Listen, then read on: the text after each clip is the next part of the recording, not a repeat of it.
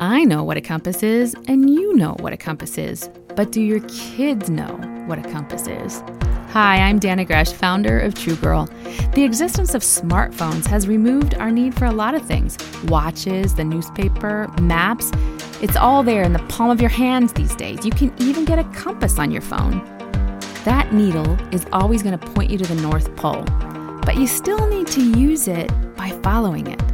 In the same way, God's truth is always going to point us where we need to go, but we need to follow it.